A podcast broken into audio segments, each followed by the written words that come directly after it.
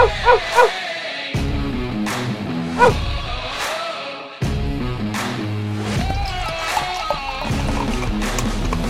going on, guys? UFC 273 recap from Jacksonville, Florida. Oh, uh, if you're a capper, if you're a gambler, if you're a betting man, you know you can't get them right all the time. You're gonna have a bad event eventually. This one was kind of felt like it was a long time coming. We've been lucky to go like six or seven straight UFCs without losing a top ticket. So like the damage that you inherit, not that bad. Not this case. Not only did we lose on the top ticket, uh, just the rest of the reads were not quite there. The 50 50 fights didn't go our way. The close decisions didn't go our way and a couple just bad spots in general. So, anyways, can't hide from your losses. This one was not a good event. They were fun fights. We're going to break down what exactly went wrong, and hopefully we can polish things off and get back on to our winning ways. Julio Arce versus Daniel Santos. This one was all right. Julio Arce if you watched anything on Daniel Santos and there wasn't a ton of tape limited, is that everything he throws is just hooks. He throws a whole bunch of hooks. He comes straight forward. He's not exactly the fastest guy, but he just winds up these big, powerful shots. And against the Brazilian regional scene guys, yeah, he gets away with it. He can beat them. He went to Russia. He had mixed success over there, but dude, large to his aggressive style, he can get a victory. But Arce, that jab, that jab, this guy's kryptonite. Arce has an excellent jab. He's got excellent footwork. He's got good enough cardio. He stays to the outside. 135 pounds. You'd think he'd be okay. Is he a little bit chinny? Potentially. And then he goes out and he misses weight by 5.5 pounds, right? 135 or 136.5. So, you know, he had a bad weight cut. Stick with the pick and then Arce delivered, just like the tape would suggest. He just stayed to the outside, uses jab, uses kicks, superior movement, superior hand speed, beat him with the punch. He just had to matador him. I had scored 30 27 for Arce. I thought it was a very clean performance. Could see 29 28, maybe Santos won the first round. You know, maybe Wiley Cat was able to uh, land some decent shots, back him up for the most part. But I think Arce just found his rhythm. You know, played Matador to the bull all night long, won it pretty clean. Of course, you wish you had more investment in Arce and less investment in some of these other fights coming up. But yeah, he because he missed weight by 0.5 pounds, he's coming off his first career knockout loss. His chin never looked super good. And the Santos got a bit of a wild card because he hadn't fought in two years and looks like he's got legitimate power. All those were reasons that you didn't put him higher up. But the guy looked clean. This was a good start to the night. Unfortunately, didn't snowball positive, positively. Piera Rodriguez versus Kay Hansen. I have a, a decent amount of faith in Kay Hansen to get the job done. I think that all three uh, women MMA bouts on the card, the underdogs got a decent enough chance. Probably get it by, done, done by decision. Kay Hansen a good shot here. She got to use her wrestling. She got to get this fight to the ground. She got to be aggressive. Use her combination boxing to close that distance. For the first round, you know, again, she's shooting the takedown. She does a pretty good job of being aggressive, staying in her face, and getting Rodriguez down to the mat. Wins the first round. I'm not thinking anything's going terrible at this point. And uh, then it starts to go bad. I mean, I don't know what it is about Kay Hansen, but if you watch pretty much all of her fights, the Jinh Yu Frey fight, she's down, she got an armbar. But since then, the Cory McKenna fight, she wins the first round and then things kind of fall apart in the second and the third. You can make an argument she won the fight, but she ends up losing a close split decision. But she definitely won the first round. The Jasmine Jasudavicius fight, she wins the first round, right? She takes Jasmine down. She has superior top control. She loses the second and third round. This fight was the same thing. She won the first round against Rodriguez, got her down, established a little bit of top control, and the second and third, she's just not able to do it. It's like her game is, I wouldn't say rudimentary, but kind of is like she's just not able to adapt and switch from one plan to the next. It's as if she went in a game plan of just kicking. That's all she'd be able to do the whole night. She wouldn't be able to have a game plan that revolves around kicking and, and then mixing up your hands and mixing in the takedowns. She might have good skills in every individual martial art, but her ability to blend it all together, not very good. Ring IQ, not very good. And now the seven and six pro record. I mean, she's only 22 years old. She can still be good. She can still make improvements it just seems like she's probably better suited for a lower level organization for the time being. Rack up some more experience, get some confidence, figure out what you need to improve on. And for Rodriguez, she's a little bit older, a little bit more mature. I believe she's 30 years old. So this was a good debut for her. She showed her resilience. Like that's something we knew she had. She fought five rounds for the LFA title, got a fifth round stoppage. And then on the contender series, the fight's pretty close, till about a minute left. She really perseveres, pulls through, gets a takedown, ends the fight on top. So Rodriguez is good at making those adjustments when she needs to. She's willing to bite down on her mouthpiece. She's willing to slug. She's willing to be aggressive. Her chin holds out. Her cardio checks out. Yeah, she's decent. She's going to be a problem for a lot of the girls in the division. So solid win for Rodriguez. Terrible fight for Hansen. And that's something I did to myself because Kay Hansen has not looked good in her last two fights. She has not looked good in any of her UFC fights. Even the Jinh Yu Frey fight, she's arguably down two nothing. At least loses the first round, maybe the second round due to the fact that she's getting boxed up and just can't get the fight around and then hits an armbar in the third. So you forget about it. The McKenna fight, Tim makes a ton of mistakes. I give her a pass for whatever reason. The Jasmine Jasudavicius fight, when I watched that one live, I remember thinking to myself, never again. And then here I do it again. So no one to blame but myself, but solid victory for Rodriguez. Speaking of did to myself, Alexei Oleinik versus Jared Vanderaa. So everybody and their mother saying, don't take Jared Vanderaa, Not because he doesn't have a chance at winning, but because he's a bum, certified bum. His regional show career shows him getting submitted by Lamar Odom. His uh, not Lamar Odom, what was his name? Josh Odom, I think. Uh, back in LFA, he gets submitted by Ferreira. You know, the guy's supposed to be a BJJ black belt, but whenever he gets taken down in the UFC, he gets smashed on. There's very little to like about his game. And then the Arlovsky fight, finally, here's a fight where the guy won't just take you down and smash on you, and he still can't even win that one, right? Gets that pointed by Andrei Arlovsky, rightfully so. Arlovsky did did win that fight. So what do you do with Jared Vanderaa? what do I do? I use him one more time. I use him one more time, and I use him fairly high up. Like not because of just some supreme confidence, but this card fell off rapidly. Like everybody liked the top three plays, which not even that worked but everybody was kind of agreeing at the top of it. It's at the bottom of it. There was all these just sneaky plays both sides. This is a 50-50 middling heavyweight fight, but Alexei Oleinik's 44 and he's giving up 20 to 30 pounds. Uh, he, what's he going to do? Take him down and scarf hold him? Well, I'll be damned. And it wasn't like, no way could this happen. It was one of those things very similar to Paul Craig, right? When Paul Craig fights, it's like, yeah, I guess he could hit a triangle, but more often than not, he's going to get punched out here. Uh, what he's doing, he's getting punched out. You know, even Nikita Krylov's got the guy half unconscious there, wakes back up and hits a triangle choke. It's like, holy crap, he did it again. And I'm always the losing end of this stuff. Just don't believe in it enough. Can't happen again, right? Alexei Oleinik's going to hit one more scarf hold for old time's sake, right? Jerry Vanderaa, bum stuff, bum stuff. You knew he was going to try to take you down which I guess your wrestling defense is just not good enough to keep the fight upright. But when you have those little opportunities to maybe just get up, you know, or create some distance and stand back up, that's what you need to do. He's got one round of cardio. He's going to come really hard at you for that one round. He's going to be crafty for that one round, and then he's expected to fade off. Does in all of his fights, but he's very tries to take his back, or I guess he does take his back. It's like, why are you engaging in these these you know grappling exchanges with them? In a short time thereafter, Alexei Oleinik uh, takes the win, and he should have taken Vanderaa's black belt right there. This is not for you, pal. not for you, pal. So Vanderaa is very likely released from the organization. Uh, Alexei Oleinik, I don't even know if he wants to keep fighting on. It seems like he wants to keep fighting on. You owe him fights after that, but like, god damn, who do you match him up with? I don't know, but there's apparently still winnable fights for him out there. So uh, that one hurts extra. I got a shoey bet with Paul course, lost some funds on it. And even like my buddy Ariel and stuff, like I had a few good people reach out to me being like, nah, you probably shouldn't go on Vanderaa, dude. Like Alexei Oleinik sneaky. And they even all said the same thing Scarf hold. Scarfold neck crank. So when it was a scarf hold neck crank, I almost wish it was a rear naked because he fished for the rear naked. I almost wish it was that because not only could they tell me I told you so, it was like a double I told you so. So that one stung. Mike Malott versus Mickey Gall. Here's another spot that I screwed up in, in that, you know, you like Mike Malott. You don't necessarily agree with the line. He hasn't fought beyond the first round in seven years. And he has not looked good going beyond the first round. You only just seen it the one time the Thomas Deyang fight. And it's a very long time ago. So you got to go with a lot of narrative, you know. Yeah, he's probably still the supremely talented guy that he was supposed to be. Yeah, the move up to 170 pounds from 145 jumped up two weight classes, right? The move to 170 probably helps him out. Now I'm to cut all that weight, and he's probably healthier. I don't know. It's a lot of probably. It's a lot of ifs, ands, or buts. So he ends up being the play. Can't go against my guy Mike Malott representing Canada, but yeah, the way he made it look, you know, this guy, he's always been he was he was always supposed to be that next big guy from Canada. He has the skills. Everybody that's ever trained with him just raves about his talent. The guy can wrestle. The guy can grapple. He's excellent jiu-jitsu. He's got great striking technique. He's smart. He's got good ring IQ. He paces himself well, even though you don't see him fight professionally beyond a round. You know, as far as rounds in the gym goes, you know the guy can do it all. Proper Mike Malott, give a name given to him. He used to be the main attraction, but uh, uh, Urijah Faber gives the name proper Mike Malott, coach at Alpha Male. You know, does does a good job resurrecting his career in martial arts without actually fighting. But the guy still got the goods. And Mickey Gall at this point is 30 years old, has 10 UFC fights, has fought in a decent level of competition in the UFC. And at no point does somebody just walk in there and knock him out in the first round violently like that. Uh, he's at Sanford MMA now. You know, he's getting good rounds. He's got Ian Garry on the card. These guys are all ready to go.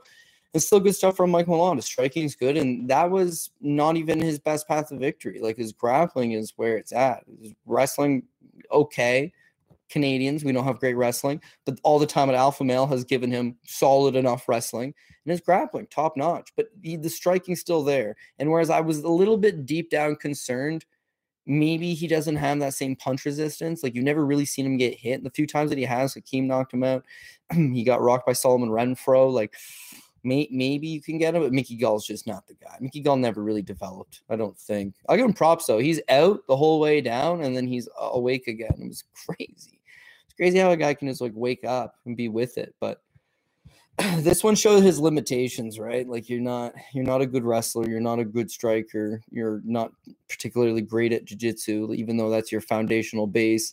You're not beating the experienced guys in the division. You're not beating these newcomers in the division. And as Manpreet and I spoke about on the prop show, uh, Mickey Gall's got a base of like 52,000 and 52,000. If he wins a fight in the UFC, makes 104,000, which, you know, the guy's definitely worth it. But in the grand scheme of things, Mike Malott's making 10,000 and 10,000 the UFC's not going to keep a guy like Mickey Gall around. They tried, but all of his wins are over guys that I believe are now released from the promotion, and all of his losses are not even to like high end guys. You know, Mike Mike Perry, Diego Sanchez, uh, Mike Malott could be high end, but the fact that that's his UFC debut and he stops you in the first round, pr- probably a more than a big setback for one Mickey Gall. But great to see the Canadian Mike Malott roll on. And if anybody deserves it, definitely him. Raquel Pennington versus Aspen Ladd, my baby Aspen Ladd. So we didn't get the first underdog shot on the women's MMA fight. Sure, Kay Hansen fights a terrible uh, ring IQ plan, but Aspen Ladd, no, okay, she's our dog number two.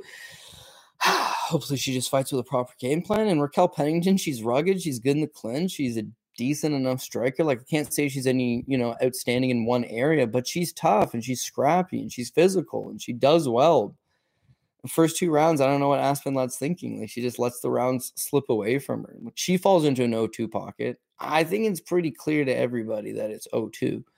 Aspen Ladd seems to think it's 1-1, maybe. Like I don't know what she's thinking. Goes out in the third round, wins the third round, right? Good third round for, even though didn't do a whole much. She like mostly just clung on to her, couldn't really take her down. Landed a little bit of strikes, but it wasn't like it was a great third round. It was just finally the first round that she had won. And then she's like all happy, happy with it. Walks over to her corner, nods her head, like, yeah, yeah, I'm good with that.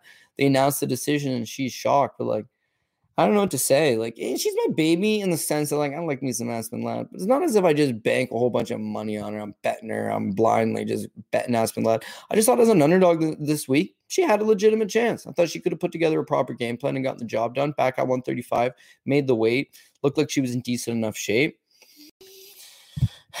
just again, you know, just didn't didn't pull the trigger in some certain spots. And I can't take anything away from Raquel Pennington. I think this is a four fight winning streak for her now. This is probably the best win in that four fights.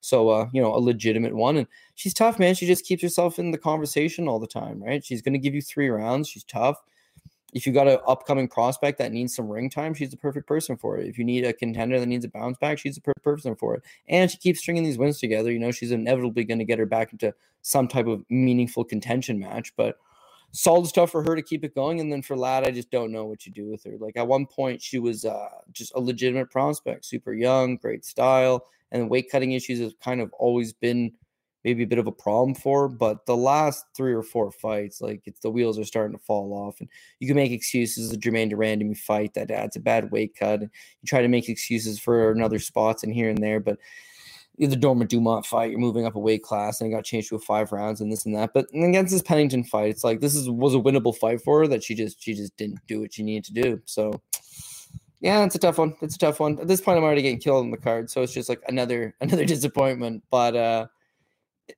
I, in my mind, it's like I got I got Peter Yan, Volkanovski, and Chimaev coming up. So like this other stuff, you know, it sucks. Not a very good card so far.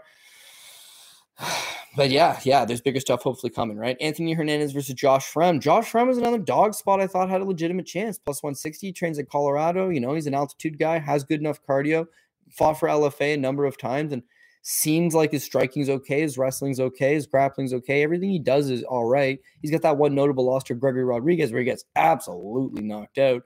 But even then, he was like a minus 270 favorite of the guy going in. Like oddsmakers liked him, you know, uh, people liked him. He just had that one setback. Since then, you know, straightened up the ship, got two wins, making his UFC debut on short notice. But again, plus 160, I think he's going to have a chance. Hernandez just fought way better, way better than I anticipated he would. I mean, people made a joke. They're like, oh, he's like middleweight Cain Velasquez. And I thought it was because of the resemblance, but he fought like a middleweight Cain Velasquez. He was relentless. He just kept going hard for these takedowns, would get them, take the back, look for the guillotine choke, control them every step of the way. Fremd's a big boy. You saw that at the weigh-ins, like he was noticeably bigger. And he's just getting muscled around by Hernandez fairly easily. Now, I thought he did an excellent job of escaping all the guillotine chokes in the first round. I thought he did an excellent job of getting back up, but at no point did it look to me like Hernandez was slowing down. Unbelievable. Second round, Hernandez comes out, fresh as a daisy, takes him back down, and proceeds to beat the crap out of him. this round's a little more interesting because as he's beating the crap out of him, he tries one of these top-sided guillotine chokes again, gives up a bad position, Fremd's up, ends up on top. Fremd basically secures the takedown, ends up on top, ends up in like side control, and then he lands a little bit of ground and pound. Maybe gets like a minute and a half of top control. The fight gets back up. He lands a series of decent strikes. You might be inclined to give him that round as somebody who had Fremd. Mind you, everything I had Fremd on, all those, t- they're all dead. But I still want to get some wins here. I don't want to be the bozo who gets killed on half the card, which I end up getting killed on half the card you still want your read to be proper here, right? So it's like, all right, friend, this is a better round for you. I think you may have won that round, but to be honest, I scored it for Hernandez just because he he had dominated the first like three minutes. He had like big ground and pound. He had a couple decent submission attempts. Fremd ended up on top. He landed some decent strikes when they got back standing. Just wasn't enough for me. So now we need a Fremd finish, and it finally looks to me like Hernandez might be tiring a little bit. They come out in this third round, and Hernandez just keeps doing what he's got to do. Like Fremd had some moments, he landed some decent strikes. The guy fought off every takedown. For a guy that had a wrestling base, his takedown defense is terrible. But to be honest, his scrambles were good. His defensive j- uh, grappling was good. His ability to get back up momentarily was good. And then Hernandez would just take him back down, rinse and repeat. Um, maybe I didn't do my full due diligence on this. Is I was big on Fremd trains at altitude, and that when it got to those later rounds, even though he was on short notice, he would be able to pull through over Fluffy Hernandez, who almost all of his fights are early finishes, right? So what his gas tank really looked like. He was actually trained at elevation as well. He's been in Colorado. So cardio checked out. He fought a sound game plan. He grinded it up. He got the win. You know, can't take anything away from there. Ian Garry versus Darian Weeks. Garry, beginning of the week, don't want no part of it. As the week goes by, it's like, ah, this is not the spot to fade him. He ends up being the fourth most confident guy. He's on the top ticket, first guy on the top, on the second ticket, sorry first guy in the second ticket. So we got him as like our fourth most confident play on the card. And he's like the fourth biggest favorite on the card. So he should go out there. The UFC's made him the feature prelim for a reason. They like this kid. He's good looking. He's good on the mic. He's got a flashy enough style. He's still only 24 years old. They want to build him up. And Weeks is just the lamb being fed to the slaughter. But again, I mean, for a lot of people that thought don't count weeks out, he could pull this one off. He didn't, but I think he presented all of the issues that people thought he would. Like Garry might be a good prospect, but he's not some ultra prospect, at least not now. He's not super refined right now. He's not going to be a contender right now. It doesn't mean he can't grow into that because again, he's so young. But uh, this was good. It was good for him to go out there and, and get three hard rounds and where he mostly can I thought he mostly dictated all the action. Weeks had a couple spots here and there. He pressed him up against the cage. He fished for a couple takedowns. He landed a couple shots, but just the volume wasn't there. The aggression wasn't there. The takedowns obviously weren't there. And through that, no top control, not enough to, to swing any of the rounds in his favor for the most part. But I, I don't think I was like super impressed with Garry. Again, young, you know, could get better, but they're going to have to feed him half a dozen more guys like this so that he can really get that building into him. Otherwise, I think he's going to run into his limits fairly quickly, but it's up to the UFC's match. The fact that he's already the featured prelim over a lot of some of these other notable names, like the on the card, like why isn't a guy like that featured prelim, right?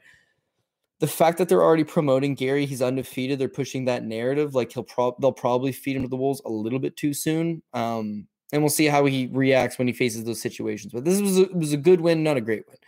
Mark Madsen versus Vince Pichel. So on a night where pretty much nothing's going right, uh, you got a feeling that maybe Paul's legendary streak could be in jeopardy. But we're riding out with Vince Pichel. I mean, I, I, I think he's going to win the fight, right? Even going back, I don't think any of the reads were particularly wrong. I knew he'd get taken down. I knew he'd lose the first round. It was all about if Madsen was going to tire out, Pichel could work his way back into it. And I think Madsen did what he had to do to win a prize fight, right? A 15 minute, three round, 10 point must system he did enough to win that. But in like my heart, I don't really know if he won like the fight, right? Because the first round, Madsen, again, he's got the takedowns. Vince Pichel is taking his time. He's a little bit slow in that first round. I think he's trying to find like his distance, trying to find his timing, but he's not overly committing to anything. It's not a very good first round. He gives up a couple takedowns. That's a Mark Madsen round. I'm not disagreeing with that. Going into the second round, looks like Pichel's starting to find his rhythm a little bit. I think he does a better job of stuffing some of those Madsen takedowns. He backs him up. He lands some good shots. Madsen does take him down. You got uh, you got Vince Pichel looking for submission attempts, looking for sweeps, looking to get back up. I thought I thought Madsen's striking wasn't very good in that second. I thought he was fatiguing in that second. I thought Vince did a good job of taking over on a personal level. I scored the second round for Vince Pichel. I think two of the scorecards afterwards ended up being 3 27. So two of the judges didn't agree anyways. But I thought at that point, momentum's going in Pichel's favor. But then Madsen's corner comes up with the winning advice, which is like, just take him down, man. Like, well, why, why are you striking with this guy? He's backing you up. He's going into junkyard dog mode where he'll take one punch to give one back. He's backing you up. He's throwing a nasty, heavy kick to the body. Even the low kicks were starting to add up for Vince Pichel. Like he's having a lot of success in that second round, in my opinion. Just take him down. So third round, that's exactly what Madsen does. Here's why I thought my opinion, Vince Pichel won the fight, but not not the game, but the, the fight. It's one one, my opinion, which apparently it wasn't. But the third round, like you get taken down, I get it, and he got taken down, and Madsen did nothing with the takedown. He, he held him down for three and a half minutes, four minutes, right? So that that's what won him the round. I get that, I get that. But there's no ground and pound. There's no submission attempts. And Pichel the entire time is working. He's landing short little elbows. He's landing short little punches. He's attempting to free himself to go for a submission. He's trying to go for a triangle choke. He's trying to isolate an arm. He's trying to fish for a leg lock. He's trying to do everything he can. And Madsen is just holding him down, dude. He's just clinging on to him. The ref didn't stand him up, which I think he could have. The fans start to boo. Madsen does exactly what he has to do to get his hand raised and get his bonus money, which is completely fair. Never hold that against an athlete. Never hold that against a fighter. I get it. I get it. But it was like Vince was the guy working, trying to fight, trying to do the damn thing. And I think Madsen was, you know, knew, yeah, it's 1 1. I need to hold it. Even his corner was just like, it's 1 1. It might be 2 nothing for him. like his corner's trying to get him animated. Like, dude, you need to do something. Got the takedown. And then again, if you watch it, I don't know how many ground and pound strikes he landed in that third round, but just almost nothing. And for Vince, it's never going to look good when you're on your back, right? I mean, you're throwing up short little elbows, you're throwing up short little punches, you're throwing up a couple submission attempts, which he's evading. You're not going to get the nod on the judges' scorecard. So if they didn't give it to him, they give it to Mark Madsen. I wouldn't complain about it. You know, fair enough decision. Uh, but I don't think Mark Madsen has a super far ceiling, super high ceiling, super far career. Like I, I don't know. Striking is very limited. His grappling, his wrestling is just super top notch. And I shouldn't say he doesn't have a, a high ceiling. Like he's obviously a freak athlete. He's obviously a world class wrestler. He can get these takedowns, and if he works on his top control, he can have more boring ass fights where he just takes the guy down and lays some praise on him. Uh, but for 39, Vince Pichel, like this is a big setback. It's a big setback only because it snaps your win streak. It does show that his limit, he has some limitations, and he did look a little tired. Like classic Vince Pichel just rolls through it. But at 39, fights once a year, has had a decade long career in the UFC. Maybe he was slowing down, and that little bit of regression was enough for Madsen to go out there and get the victory. So, listen, if you're Madsen, you, you just keep the, the game going, right? You're 12 and 0 now. You you got a victory. You're on the main card of a UFC pay per view, a big UFC pay per view. This is all good for business, and I'm sure that there's a lot more intriguing fights for him, and I'm sure there's a lot more fights that he could win. I just I, I, I don't know that he's going to break into the top 10 any meaningfully, anyways. And then, yeah, tough setback for Pichel. Mackenzie Dern versus Tecia Torres. Tecia Torres, dog number three in these women's MMA match. Yeah, we know it's going to decision. It's like the other two. We're going to be on the winning side of this one at the very least. Tecia Torres, just way more experience, better striker, keep the fight standing, have the volume. Mackenzie Dern can't wrestle, right? Right. Anyways, I I, I thought Tecia Torres won the first round. Like Mackenzie Dern was being aggressive. She was coming forward. She landed some good leg kicks. She was throwing the overhand right. Her striking looked good to me. But I, just thought the punch selection was in Tecia Torres's favor. I just thought she landed the better, cleaner, more significant strikes. And uh, in my mind, not that it matters, I, I thought Tecia Torres won the first round. Second round, Tecia's probably going to just do this for Mackenzie Dern, more or less just pulls guard and grabs a hold of that arm and starts cranking it right away. This girl's very strong. She's very smooth. You can see how she can just transition from a Kimura to an armbar to a leg lock and everything is just tied to her game really nicely. Her wrestling is not good enough to get the fight to the ground, but the ability to just pull a guard and ensnare your opponent. Tecia can't land ground and pound because she's fighting off these submissions, right? So the entire time she's just defending. Doesn't matter that you're on top. You're just defending the entire time. They're not going to score for you. And the difference between Vince Pichel and Mackenzie it's not like he's deep on any submission attempt and, and Madsen's got to fight thing for three minutes. Dern looked like this thing's locked up. And a couple times it looked like Torres had to give up position to ensure that she wasn't going to get submitted. And people are gasping and thinking, oh, this is it. But credit to Tecia Torres. She's never been finished as an amateur. She's never been finished as a professional. She's extremely durable. She's trained at a world class level for a very long time. She fought her way out of it, right? So, so again, in my opinion, it's one-one. I'm thinking Mackenzie Dern's just going to do the exact same thing. I'm thinking if you know that you can just walk up, jump on somebody, like bear hug them, throw up your legs, and just be in guard, and they have no option. They can't slam you down because then they're in your guard, and that's what you want, right?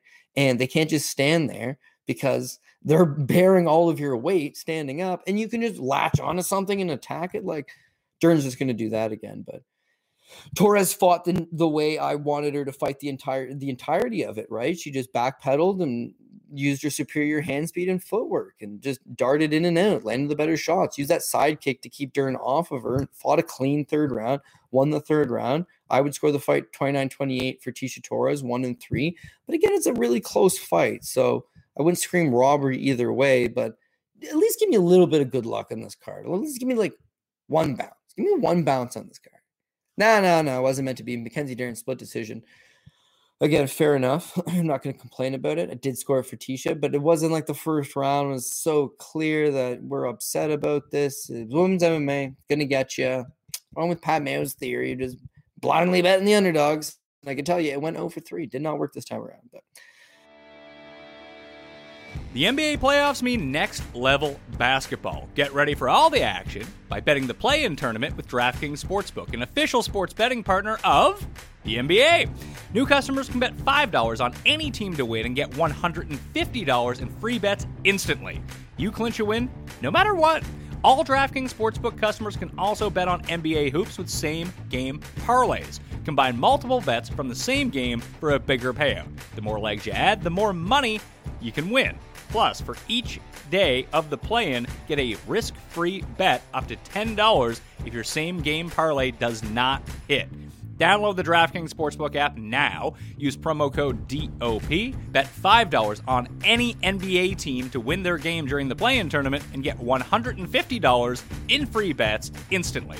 That's promo code DOP at DraftKings Sportsbook, an official sports betting partner of the NBA. Minimum age and eligibility restrictions apply. See show notes for details. But now we've got the last three fights, the three meaningful fights. Preserve my top ticket here. Get me out of this thing alive. Take a shower because it's just been the greasiest of the grease here. And we'll Khamzat Chimaev versus Gilbert Burns. Let's start this off. Chimaev, right? This is easy enough. Six to one, seven to one favorite. Everybody loves the guy. I do have a bad feeling about it, not because I think Burns is anything special, but just because why do we love Chimaev so much? Is it the personality?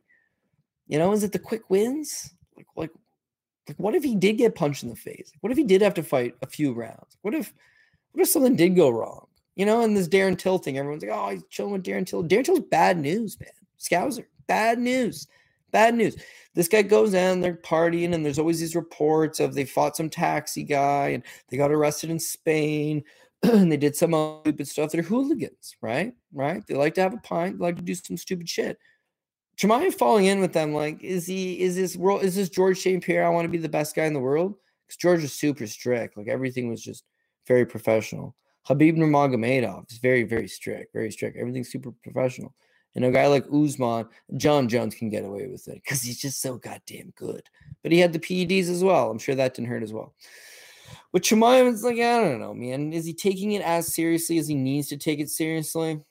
Well, even if he doesn't, faith in Gilbert Burns. So let's get this thing going. First round starts, and okay, all right. Chimaev shoots the takedown. He obviously doesn't care about Burns' grappling, but Burns' takedown defense looked pretty solid. He did an excellent job of making Chimaev work for it. Even when when Khamzat got the fight to the ground, like Burns just pops up right back uh, right away, and then he does an excellent job of getting his leg kicks going, getting his jab going, starting to time the right hands.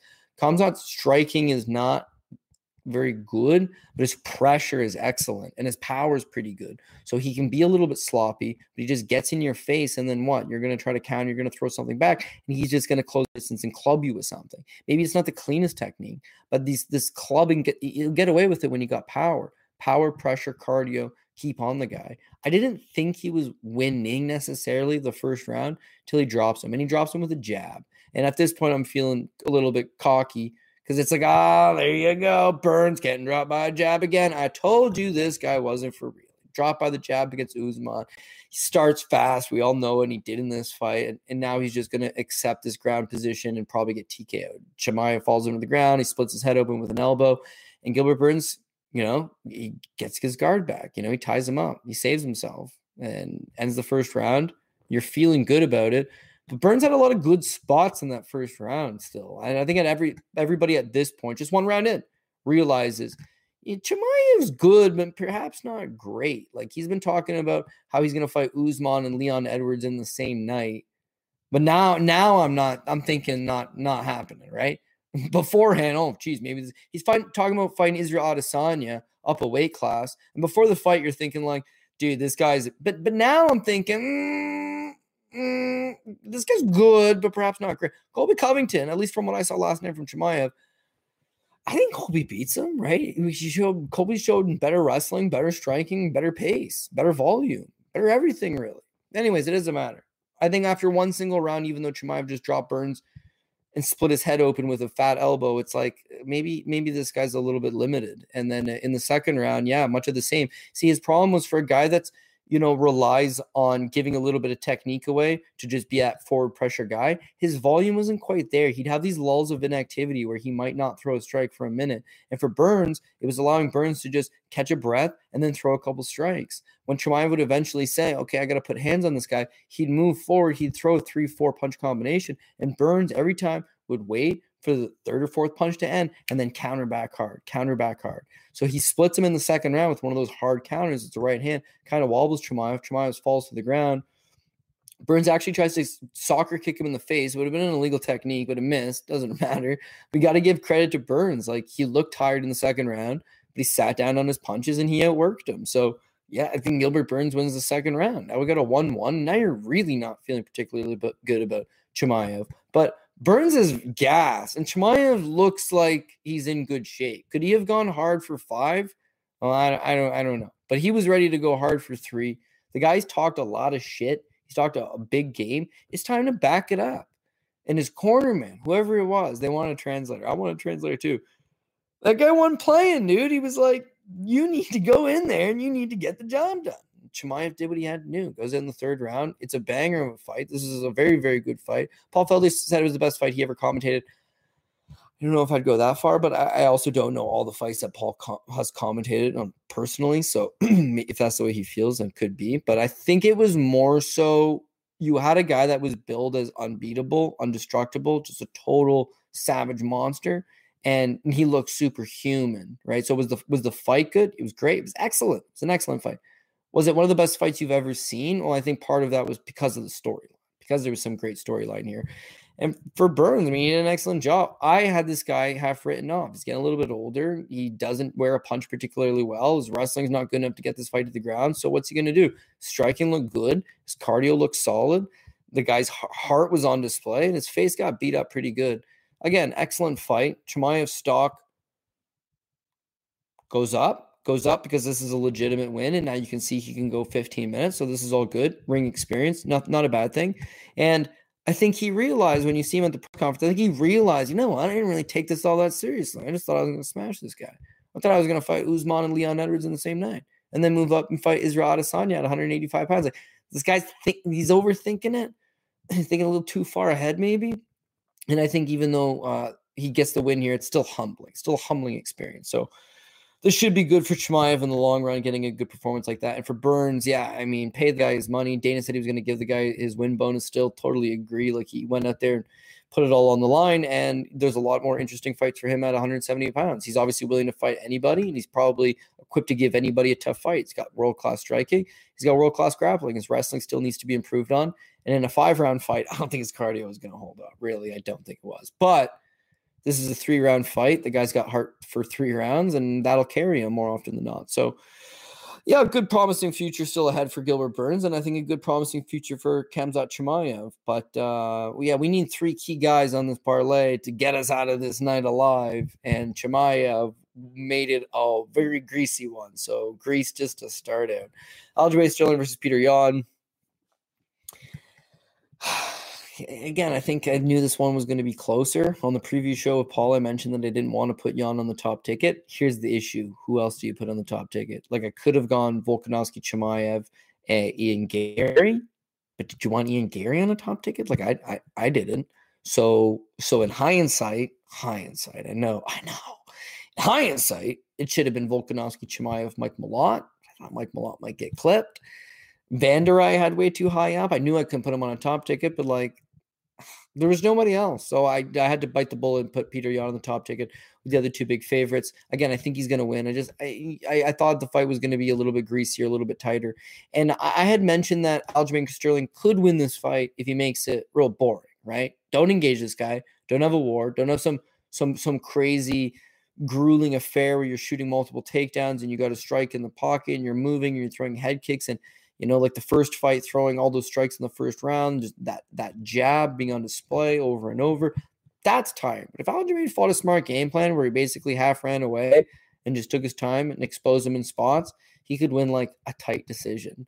Uh, shout out to Clint because he hit me up with this like prop, and it was uh, Aljamain Sterling by split or majority or a draw. It was like plus twenty eight hundred, right? So it was like, oh shit, you know, if Aljo wins, it's probably not going to be clear cut but he's going to have to fight the proper game plan. And that that's what he did. So obviously the debate is whether Aljamain won or whether you think Sterling well obviously Sterling won the fight, but whether you think Yan won or Sterling won but there's a lot of ways to look at it. So the first round is the one that's in debate, right? Because the rest of the rounds are a little clear. But the first round, you got Aljamain Sterling outstriking him by the numbers, and then you got Yan. I thought landing the better shots. Like Yan was backing him up. I get that's part of this game plan. Is you're not just going to stand in the middle of the ring with this guy. You're going to have to move. So obviously Sterling can be on his back foot, but whenever he lands something, it's just like a quick little quick little jab, a quick little leg kick, something up the middle really quick so that he can get out of dodge. Whereas like Yan's the guy that's backing him up. Yan stuffed all of his takedowns, which I think you have to score towards Yan. Okay, he's he's, he's takedown defense has got to score you something when you score the when you stop something, right? And then he's landing the better strikes. He's backing him up. So as far as I'm concerned, he's got the pressure, he's got the better strikes landed, and he's stuffed the takedown. So it would be his round. It's just like by no means a runaway round. But if you want to score for Aljo, well, he outlanded him like 19 to 11 in the first round. So he doubled them up essentially in the striking numbers and fought a really smart game plan. You can score the fight the, the round either way. Second round, though, Aljo dominates him. Like he got his back right away. As soon as he got it, put his body triangle in, and nothing really happens for say the first 90 seconds. Like it's not, or three and a half minutes, sorry, not 90 seconds, three and a half minutes. Nothing really happens. I think it's very much just a 10 9 Alj- Aljamain Sterling round. But that last like 90 seconds, maybe even two minutes, like Aljo put it on him, man. He was beating him up. He's fishing for a couple deep submission attempts. Now he's been on your back for four and a half minutes, full control, right? You've done absolutely nothing to get out of this position. He's landed some really nice ground and pound. He's like quadrupled times five. You uh, Sterling's got like it's like 26 to 4 or 23 to 4 or something in the striking numbers for the round and the submission attempts. Is that not a 10-8 round? Is that not a 10-8 round for Aljamain Sterling? But but but again, I say no because it's a championship fight. Like uh, I, I get when you beat up some scrub, he's taking a beating. Sure, it's a 10-8 round. And in, this spot, it's like Sterling has not almost finished Yan. Yan is not hurt. Yan is not phased. Yan is not almost submitted unconscious. You took his back. You won the round. But I, I wouldn't be inclined to say that it was near finish. No near finish. No uh, damage. Wasn't like his head split open and there's blood everywhere and he's looking for a way out. Not a 10-8 round, right? Dominant round dominant, but not a 10 8 round. So, so I got a 1 1. Apparently it's 2 nothing Sterling, but I got a 1 1. Third round, it's much of the same. Like Sterling or uh, Yan starts off well, and his corner had explicitly told him between rounds, like, don't give up your back in these scrambles. But again, his problem was he was so programmed that as soon as Sterling shoots the takedown, stuff. You know, you go to wrestle mode, go to wrestle mode, go to wrestle mode. And if you do get taken down, up right away, up right away. And the quickest way to get back up oftentimes involves giving up your back. Sterling is just way too smooth, way too slick. The second he would see that back, he was, he's got long limbs, right? Long legs. He's a flexible guy. He would just be able to put one hook in, put one hook in, put the other. As soon as he's got two hooks, it's a transition to a body triangle. And as everybody knows, once that body triangle's in, you're not likely going anywhere. So this, the third round's not nearly as dominant, right? I'm actually pretty sure Peter Yan outstruck Sterling in the third round, like nine to eight or something stupid. But it's another three and a half minutes of Sterling on your back. So very clearly 10 8. Uh, this thing's 2 1 for Sterling in my books. But there is that argument, certainly, that it's 3 0 Sterling.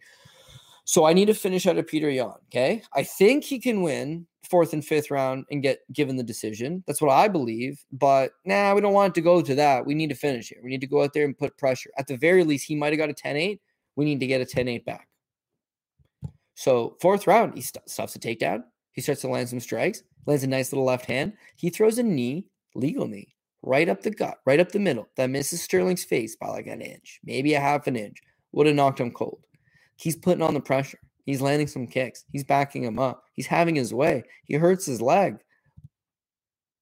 He shoots a takedown. Shoots a takedown on Sterling. Get kind of gets it right. Got Sterling on all fours, and he's wrestling. And I and I can't quite figure it out. He must think he won the first round. Must. Because you've got this guy hurt standing. You're a far better striker than him.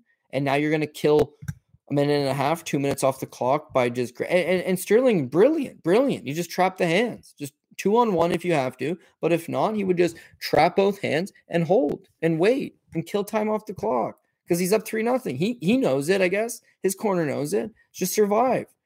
And Yan, who's beating him up fairly clean standing, opts to engage in the strike or in the grappling. Bad move, but we still got one more round. One more round comes out. Sterling or Yan, same stuff. He's backing him up. He's landing the strikes. He's hurting him. He does an excellent job. He smacks him with a beautiful leg kick. Sterling falls to the ground. Yan engages him in the grappling. And what does Sterling do? He just goes to a neutral position, holds on, kills the clock. I think it was bum move by Peter Yan to not just back up. Don't follow him to the ground. You're not going to TKO him. You're not going to submit him on the ground. He's clean. He's grappling, and he's just he's just neutralizing you. He's just holding on, killing the clock. You need to just back up and stay standing, and then bum rush him with three or four punches and back up, throw knees, throw kicks, throw strikes. You need to brutalize him and search for a finish or a 10-8 round. But now he was content. He was content on just winning the fourth round and winning the fifth round because he thought he won the first, but he didn't. And the judges gave it to Aljamain Sterling. And uh, well, I, I scored it 3 2 Peter Yan with an argument that Sterling could have won a 10 8 second round, which would make it a draw. And I see the fight could be a draw, and I see it could be scored for Sterling because of that first round. So I'm not going to scream robbery. It hurt. That hurt. Hurt loss because it's just been a bad card for me at this point. But now your top take is burnt you got a couple wins, but there, who cares about those, man? You got crushed. And this was just like insult to injury. You know, we didn't get the other split decision with Mackenzie during a fight that I a fight that I thought Tecia Torres had won. We didn't get that bounce. We didn't get this bet bounce. The difference is this one obviously was high stakes, meant a lot more.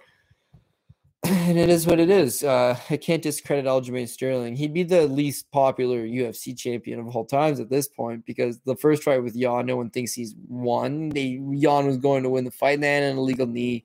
Maybe he wanted out. Maybe he was actually blasted by a dirty illegal knee on the ground.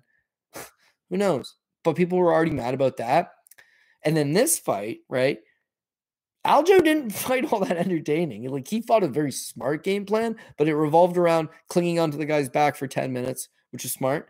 And then kind of just trying to matador him a little bit standing and moving around, which is also smart. But I don't think he made any new fans with some great performance. If he did lose the first round, he lost the fourth and the fifth. You never want to be a champion who got your ass beat for the last 10 minutes of the fight and you won. How'd you win? Well, I got my ass beat the last two rounds, but I banked up the first 15 minutes. Like, dude, if this is pride and everybody loves pride, they score it as one whole fight and one whole fight. If this was high school, like we'd always watch a fight behind the bike rack, go back to class, right? You wouldn't be like, oh, dude, I think John won because you know he was beating him that first couple minutes. It'd be like, yeah, and then and then Howie beat the crap out of him for the last few minutes. They weren't fighting for 25 minutes, so I'm trying to kill the time frame here, right? But you you it's how you finish. It's how you finish. Unfortunately, point based system. I get that. Point based system suggests that Aljamain Sterling probably did enough to win the points battle, and. uh so I can't scream robbery and I can't get too upset about it, right? Uh, I knew it was going to be a close fight, but I, I rostered Yan, and I'm not ashamed of rostering Yan. I think pound for pound he's one of the best guys, but ring IQ is so unbelievably underrated. And with Aljamain Sterling training with uh, Ray Longo and Matt Serra, some of the best coaches in the game, they put together the proper game plan. What I'd like to see now is I'd actually like to see Aljamain Sterling fight TJ Dillashaw. I think D- Dillashaw needs a fight. There's not really much for him in the division. Deserves another title fight because he was the former champion, and I thought he was a hell of a champion back when he had the title. They like calling him the juice guy and blah blah blah blah blah. Give him the fight. Be a fun fight. I'm not certain. I think Aljamain Sterling's so unbelievable that he's just going to beat everybody. I think Dillashaw's live in a fight with him. Aljo wants to fight. It's a little bit fresher, something new. Let's do it. Let's do that. And then I'd like to see Peter Yan versus Merab Dvalishvili at 135 pounds. He's a training partner of Aljamain Sterling. There's a lot of talk between this camp and your camp and this and that. And, and I think Yan needs to bounce back. If he was to go out there and win over a friend and training partner of Aljo, helps the storyline, helps them get back into that third fight. I think we all want to see the third fight something fresh. And then Aljamain Sterling gets to go out there and fight TJ Dillashaw, which is another excellent fight. And then uh and then hopefully, you know, they meet up again down the road. And then for Merab, like, dude, if Aljo can create enough of a takedown to put this guy in bad position and then ground him and then grapple him from bad positions, hey man, Merab can wrestle with anybody on any given night. You know, the guy's just an absolute beast of a man. And uh, Peter Yan, I think he's as built as advertised. Like I think he probably stops more often than not and then lands those strikes standing. But what can you do, dude? MMA is a bitch. But I'll tell you why it's the best sport in the world. Because boxing, it's just like, oh, you can't outbox a guy, you're screwed. Right, right. Jiu-jitsu, it's like, yeah, the guy's got better jiu-jitsu than you, yeah, yeah, you're screwed. Right. Wrestling, know, the guy's just such a beast. Yeah, can't wrestle. MMA is just so beautiful because like you can just figure out that one path where it's like, yeah, this guy kicked my ass standing, and yeah, I can't wrestle with him, but I'm just gonna pull guard like Mackenzie Dern. You know, there's always a way. There's always a way. You just gotta be smart enough to find the way. This was the way. I knew it was possible. I still took you on. So, anyways, Volkanovski, Volkanovski inside the distance would have been a great way, would have been a great read to end the night. It was just such a bad night. Oh my god. But anyways, Volkanovski looked the goods. He was obviously the most confident guy that anybody had, because again, we talked about this. Yan, there was as a slow starter, usually gives up rounds. He got outstruck by Cory Sandhagen in four of the five rounds, so he's not the most volume. There's things that you didn't love, right? Chimaev, I never really seen him get caught clean. I never seen him have to fight in a second or a third round. There's things he didn't love. Volkanovski, complete package. You've seen it all. You've seen it all. You've seen him get hit. You've seen him get tagged. You've seen him drop rounds. You've seen him make the adjustments. He's got excellent striking. He's got excellent wrestling. He's got excellent cardio. He's got excellent resilience. I will admit, uh, he did look short in there. Like I know he's talking about a move to 55. I think the guy's so talented, he could do whatever he pleases. And I know he used to be a rugby player, like 210 pounds. I'm sure his frame could uh, could handle the extra weight, but he was coming up short on a lot of the shots against Korean Zombie early. And then it's two and a half minutes into the first round, and Zombie's face looks wrecked. And mind you, Volkanovski is missing a lot of his shots. But this guy has some power, boy. Maybe not the kind of power that's just going to shut the lights off right away and just knock you completely unconscious, but the kind of power that like you feel it when he hits you and it leaves visible damage. And Brian Ortega took an absolutely life changing beating. And I think we all got the impression that Korean Zombie was in for a pretty big beating himself. But that's why they called him the zombie. He'd been in these spots before. Maybe he can take it. But with Volkanovski, even if you can take it, it's that he's not going anywhere. He's not just going to suddenly stop. He's not suddenly just going to get tired and be like, nah, I'm going to stop doing this. It's just like a consecutive beating over and over. And I think they did a good job of monitoring the situation the longer the fight went. That Zombie's not going to quit. Zombie's corner is willing to let him die tonight, so they're not going to quit for him. well, if he takes too many clean shots, like at some point, you're just going to have to stop it. Again, his face just progressively got worse and worse. He landed a couple shots here and there, but at no point was he ever in the fight. He just took a sustained beating into the fourth round when they eventually stopped it while he's still on his feet. He can't complain about the stoppage because it wasn't getting any better. And I get the idea of, you know, letting these people go out on their shields and and and letting them fight on. But like the guy's had a long career. He's 35 years old, I believe. There's still some more fun fights for him. He can still go out there and beat a vast majority of this division and headline some fight night cards and not make a title run, but be within the division, right? Have some relevance, or you can let the guy fight for another seven minutes and maybe never be the same because Volkanovski had it said in his mind, I'm an eight to one favorite. I'm fighting the number five guy in the world. I need to put a statement on it. I need to have a finish. So he was going to go hard the entire time till he got it. And Zombie was not going to crumple over, perhaps, because his heart's just too damn big. So good call by the referee. But uh, yeah, again, what is this? This is this is one small victory and an absolute landmine card. So got blown up pretty bad. Not the result that we wanted. Um, especially because it's a big UFC UFC 273 pay per view. It's pay per view. It's action. People love the big fights. Get involved. I know a couple people have reached out to be like, "Oh, well, you got screwed because of the Peter Yan situation," but I didn't. I didn't. It was a close fight. It was a greasy fight. There was just no other spots that I like more than that one. Um, well, I mean, yeah, Chimaev Volkanovski. Those guys should have all came through. Didn't. Uh, but I think, yeah, did they mention at the top of the broadcast somebody put 200 grand on that as a parlay? Hope they weren't tailing me. I got my ass kicked pretty good, but 200 grand, like you'd have to be in Vegas. No online sports book would take that. No online sports book would take a $200,000 bet. I'm pretty certain of that. Uh, you'd have to be on the strip and walk into a casino and place it down. And at that point they would have given you like minus 170 odds minus 175 odds. So like wasn't even that good of a bet you know? I think i'm probably still going to walk away with 125 grand but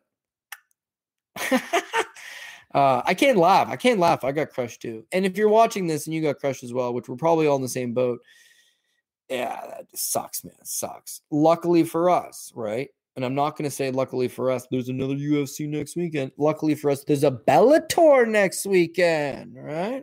Right? We've had better results at the Bellator a lot of the time. Hopefully, they can get us going back going. So, anyways, I hope this one uh, wasn't so bad. You know, uh, wish it was definitely a, a lot happier of a recap. But uh, again, these things are going to happen, right? You're going to have some bad nights, and you might even hit a cold streak where you're going to have a few bad nights. I'm hoping this is not the case. I'm going to hit that shoe with Paul on Wednesday. Hopefully, clear the bad juju in the air, and then hopefully get back to our profitable ways. But regardless, the fights were good. So we're fight fans. It was a good night, right? Anyways, catch you guys later. Good luck.